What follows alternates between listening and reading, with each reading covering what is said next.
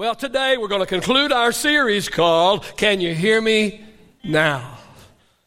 Now, in this series, we've talked about the fact that God wants to speak to us. We understand that God speaks to us in many different and various ways, but primarily He speaks to us through the Scriptures, through the Scriptures.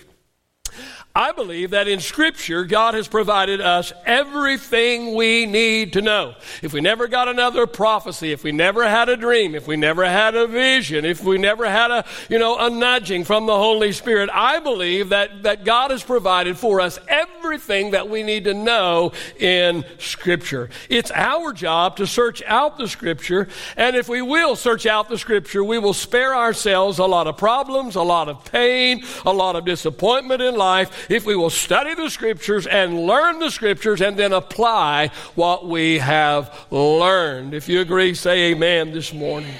Well, in this series, we have been dissecting the seven letters that were written to the seven churches in Asia Minor. These were, these were literal churches located in Asia Minor. Now, these seven letters are recorded in the book of the Revelation. Today, we're going to look at the last letter. This letter is addressed to the church of Laodicea. We find it in chapter 3 and verses 14 through 22. I want us to read this letter written to the church of Laodicea. But remember that not only was it written to them, but also it is profitable for us if we will glean from what uh, we can see uh, uh, in, this letter to them. Let's read it. It says, And to the angel of the church of the Laodiceans write, these things says the Amen, the faithful and true witness, the beginning of the creation of God. I know your works, that you are neither cold nor hot. I could wish you were cold or hot. So then, because you are lukewarm and neither cold nor hot, I will vomit you out of my mouth. Because you say, I am rich and have become wealthy and have need of nothing you do not know that you are wretched, miserable, poor, blind, and naked. I counsel you to buy from me gold tried in the fire that you may be rich, and white garments that you may be clothed, that the shame of your nakedness may not be revealed. And anoint your eyes with eye salve that you may see. As many as I love, I rebuke and chasten. Therefore, be zealous and repent. Behold, I stand at the door and knock. If anyone hears my voice and opens the door, I will come into him and dine with him, and he with me. To him who overcomes, I will grant to sit with me on my throne, as I also overcame and sat down with my Father on his throne. He who has an ear, let him hear what the Spirit says to the churches. Now, there are six things in this letter that I want to point out to you today. Now, don't freak out about the number of points. I'm going to get it done in 30 minutes, all right? Well, the first thing I want to point out to you that I see in this letter is, and that is, I see the preference. The preference. And we find this in verses 15 and 16. I want to read that again. Jesus said in this letter to this church, He says, I know your works. You are neither cold nor hot. I could wish you were cold or hot. So then, because you are lukewarm and neither cold nor hot, I will vomit you out of my mouth. God is saying to this church, He is saying to these saints, He is saying to these people here, my preference is that you would be either cold or hot. Preferably hot. but I can work with either. Because if you are hot, that means that you are passionate for me. That means that you are passionate for my work. Wonderful. And you can accomplish much, and we're going to have wonderful fellowship. If you are cold, at least you will know it. You will be aware of it. It will be apparent to you.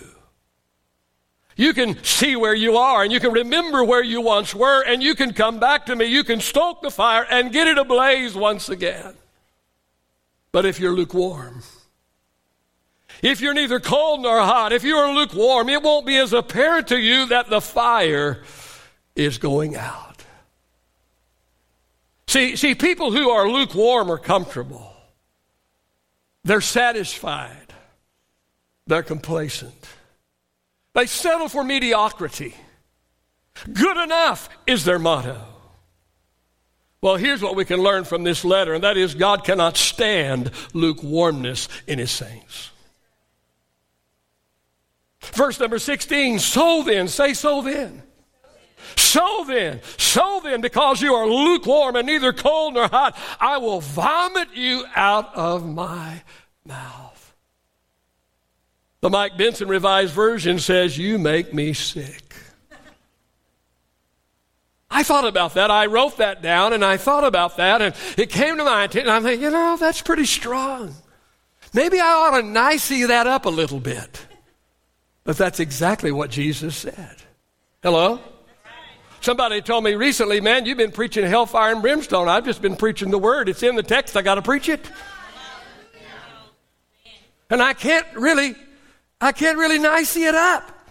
Because that's exactly what Jesus said. Jesus said, because, because you are lukewarm, because of that, I'm gonna, I'm gonna vomit you out of my, out of my mouth. God cannot stand lukewarmness in his saints. And I ask you this morning, how can we, how can we become lukewarm? Jesus bought and paid for our eternal salvation with his own blood. It began in the Garden of Gethsemane where he literally sweat drops of blood under the pressure of, uh, of thinking about the cross and all that it would entail. He literally died for us in order to make salvation available to us. He, he suffered excruciating pain. Oh, oh, the nails in his hands and his feet, the spear in his side, the crown of thorns, the whipping on the whipping post. Oh, I ask you this morning, oh, how can we become lukewarm about that? nonchalant about that. Take him and his provision for granted. How dare we become lukewarm? The first thing that I see in this letter is the preference. God prefers that we either be hot or cold. He cannot stand lukewarmness. Second thing I want to point out to you today, and that is the passiveness the passiveness, and we see this in verses 15 and 16 as well. It reads, I see that you are neither cold nor hot, and because you are lukewarm, say lukewarm. lukewarm. Think about that word, lukewarm. It basically means not so hot. Literally means not so hot. How would you like to be described like that? How would you like to have your church described that way? Not so hot. Not only described like that, but described like that by Jesus. One of the definitions that I read of this word said to be lukewarm is to be unenthusiastic. The saints in the church of the Laodiceans had become lukewarm, not hot, but not cold. Not all in, but not all out. Not overly good, but not overly bad. Passive, inactive, complacent, void of a sense of urgency. Hear me this morning, saints. The state of lukewarmness is a very dangerous place to be. This is the state that, that, that the devil wants to get us in.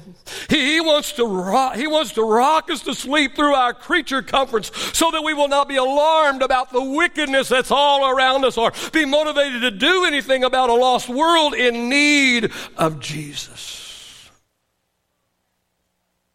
Here's what I've learned. It seems that we aren't too concerned with the condition of the world until our world is affected. We need to pray, God, God, help my creature comforts to not rock me to sleep and, and I become passive about the needs of others or become passive about the condition of my heart. The Laodicean church found themselves in, the, in this lukewarm condition and, and they weren't even aware of it.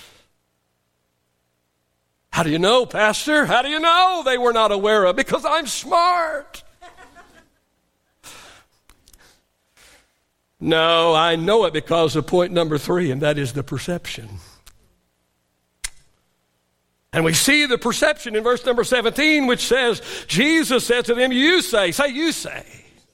You say, oh, I am rich and I am increased with goods and I am wealthy and I have need of nothing. But Jesus said, actually, you do not know that you are actually wretched and miserable and poor and blind and naked. Notice the perception. There was a vast difference in their perception of themselves and God's perception of them. God said, You say this, but I say that. You have believed the devil's lie. You have drank society's Kool Aid. Here's what I know God does not measure our spiritual condition with society's gauge. God does not measure our spiritual condition with society's gauge. You say we're rich. You say we're increased with goods. You say we have need of nothing. You say we are wealthy. But Jesus said, But I say. See, it is possible to become financially wealthy while becoming spiritually bankrupt. Hear me this morning, our true net worth has little to do with finances. Jesus said, What shall it profit a man if he would have gained the whole world and yet in the process of gaining the whole world would lose his own soul? Our true net worth has little to do with finances. It has much more to do with integrity, much more to do with character, much more to do with spiritual maturity, much more to do with a passion for God. It has much more to do with pursuing God's purpose for our lives. Investing ourselves in good things is not enough. We must invest ourselves in God things. God does not measure our spiritual condition with society's gauge. Let's look at the fourth thing that I, I see in this letter, and that is the penalty. The penalty, and we find the penalty in verses 16 and verse number 19.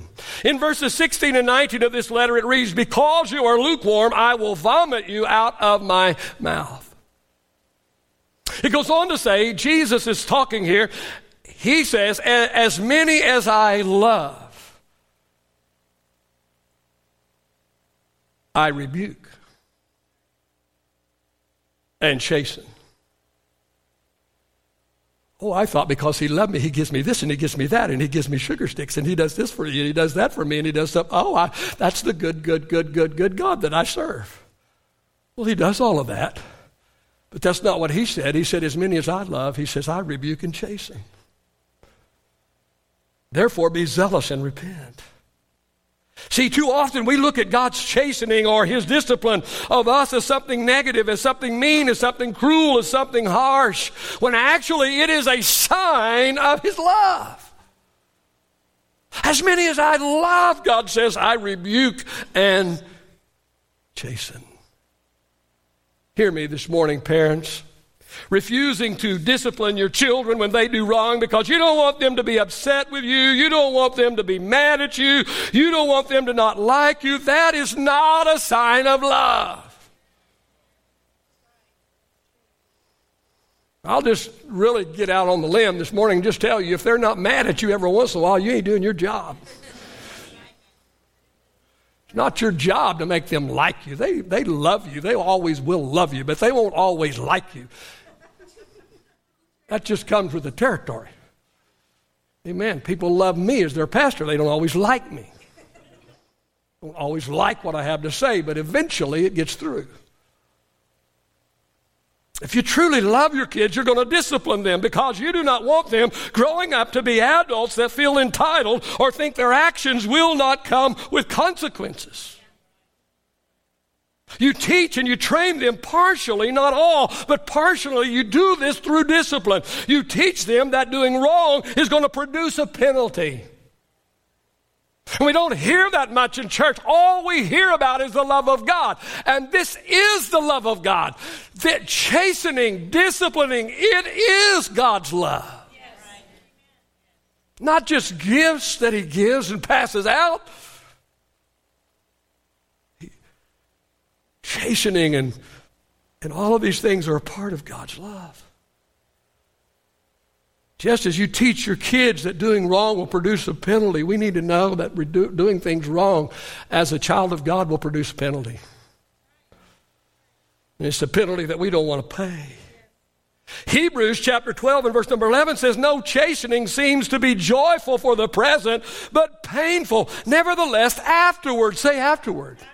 Afterward, it yields the peaceable fruit of righteousness to those who have been trained by it. There's a lot of ways to train your kids, and there's a lot of ways that God trains His kids as well. But one of the ways that you train your kids, and the one of the ways that God trains us, is through discipline. Because He loves us. And just as an earthly father who truly loves his kids will discipline them, so our Heavenly Father will do for us and to us as well. Hear me this morning. Saints who become lukewarm will experience God's displeasure.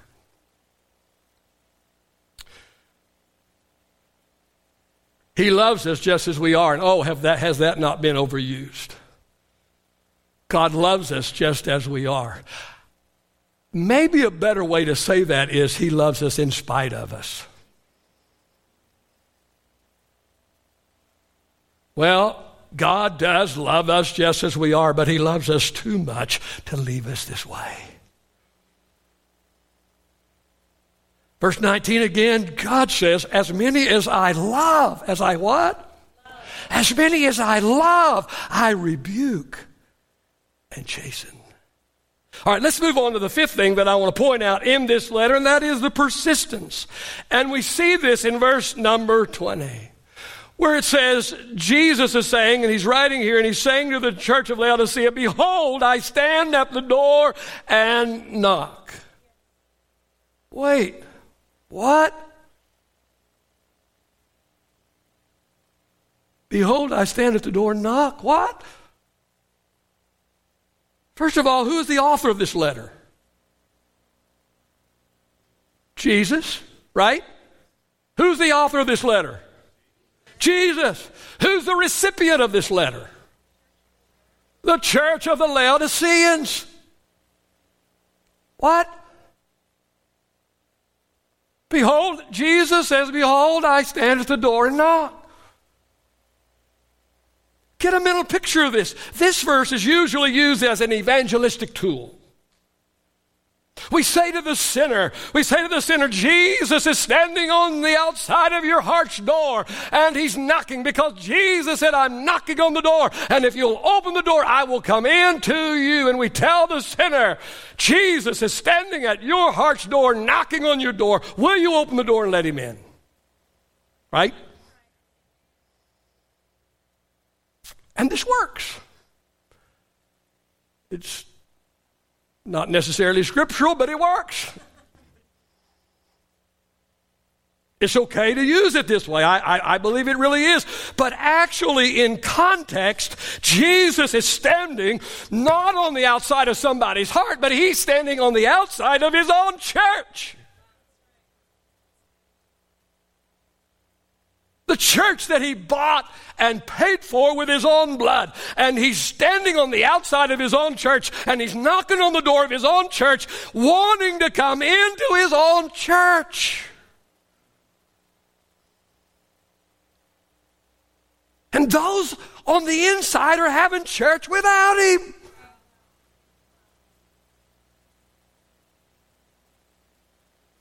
And they, because of their passiveness and because of their poor perception, are not even aware that He isn't even there. And so, verse 20, Jesus standing on the outside of his own church says, Behold, I stand at the door and knock. If anyone hears my voice, can you hear me now? If anyone hears my voice and opens the door, I will come in. Here's what I've learned, church prayer opens the door. Here's what I've learned praise opens the door. Oh, oh, pursuit opens the door. Passion opens the door. Relevant is a term we hear much about from church specialists today. Relevant. We must be relevant to our times. We hear this drum beaten loudly today. And I believe it's true to a point. But we must be very, very careful that our focus does not shift to relevance. Relevance is an issue. We need to be relevant. Let me just help you older folks a little bit, or us older folks a little bit. I've got to say that. I don't want to. The method that brought us to Jesus won't bring our grandkids to Jesus. The message will, but the method won't. But we must be very, very careful that our focus does not shift to relevance. Relevance is an issue, but it's not the main issue. In Mark chapter 2 and verse 1 and 2, it says, And it was heard that he was in the house. Who was in the house? He was in the house. Who's he? Jesus. It was heard that he, Jesus, was in the house. Notice, notice what happened when word got out that he was in the house. Immediately, say immediately. Immediately, immediately, many gathered, so many, that the house was packed with people. I asked you this morning did relevance fill the house? Was the house filled because it was relevant? Did the latest and the greatest creativity fill the house? It was heard that he was in the house. And when word got out that he, Jesus, the one that opened the blinded eye, the one that made the cripple to talk, the one that made the dumb to talk and the deaf to hear, that he, he, the one that had the words of eternal life, when word got out that he was in the house, many gathered, but not only many gathered, but there was so many that the house was absolutely packed to capacity. I wonder what would happen to the grace place if word got out that he was in the house. Listen, we'll never be the most relevant. We'll never be the, you know, the latest and greatest because you know what? There's always a church that has more money than the other church. Always does. And that's how you get there. You buy cool. Hello? And I think we're pretty cool. I think we're pretty relevant. I, I like what's going on around here. I think this is awesome. I think it's awesome. I'm, I'm telling you, I'm not downplaying that at all. I'm just simply saying that the focus, the focus, the focus must remain on Jesus. It's Jesus that we need in this house today. Hear me this morning. Our Savior is full of mercy and grace. He persistently stands at the door and knocks. Oh, I do believe that He knocks on our heart's door, and oh, if we'll open our heart, the Lord will come into it. I certainly 100% believe that. But I'm also believe that He knocks on the door of the church. Any church that has crowded Him out through their programs or procedures or self reliance, listen, patiently He knocks. Patiently He knocks. Persistently He knocks. He will knock. Listen, He could just walk through the door. Amen. He could knock the door down, but He won't. He waits for an invitation. He waits until he is invited And I, I don't know about you this morning. I cannot speak for you today, but I want him here. I said, I want him here. I want Jesus here this morning. In fact, I don't want to be here at all if he's not here. Let's look at the sixth and the final thing that I want to point out in this letter this morning. That is the promise. And it's found in verse number 21. Jesus said to him who overcomes, notice that word, overcomes.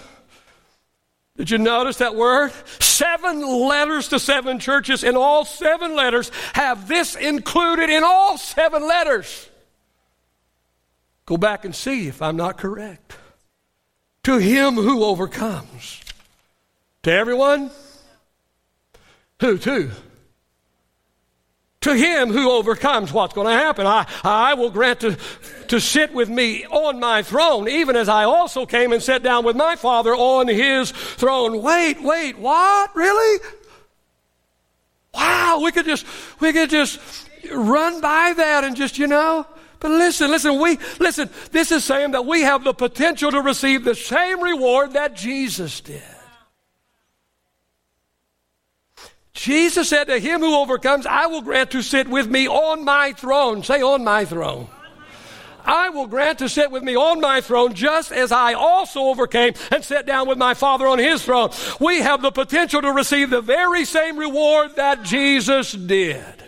How when he was sent on a mission to planet Earth, but when he came back after fulfilling that mission and he heard the Father's words that he was that he had done the mission that his Father had sent him, he sat down and shared the Father's throne. So will you and so will I. One of these days, when our mission is complete, if we have done the mission that God has set us to do, listen, we will also go back to the Father, we'll go back to the Son, and Jesus will scoot over and he'll say, Here, there's room for you. Sit with me on my throne.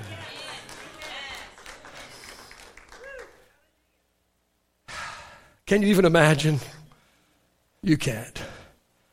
You can't. In fact, 1 Corinthians 2 and 9 says, No eye has seen, no ear has heard, no mind has conceived what God has prepared for those who love Him. For everyone?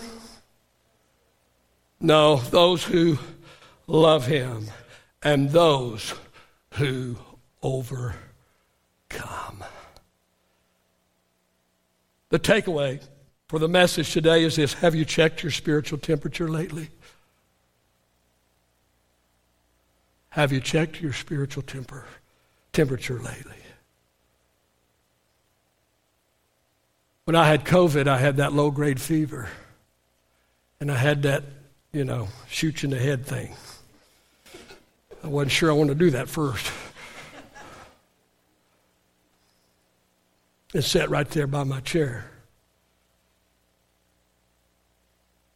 And throughout the day, I'd reach over there It would be there and it would be gone. It would be there and it would be gone. It would be there and it would be gone. Have you checked your spiritual temperature lately? Are you hot? Are you ablaze? Do you have a passion for God? Passion for His church? A passion for His people? Are you cold? Are you cold? Cold in your soul? Nothing can move you, nothing stirs you. God forbid, are you lukewarm? Are you lukewarm? Have you checked your spiritual temperature lately? Father, I just pray that you'll take this word that has been shared today. I'm so grateful, so thankful, Lord, that you included this letter to the Laodicean church in your book so that I can glean I can learn, I can be warned. Thank you for your scriptures, Lord. You, you speak, you speak, you speak. All we have to do is open the book and read, and we can hear the message you want us to hear.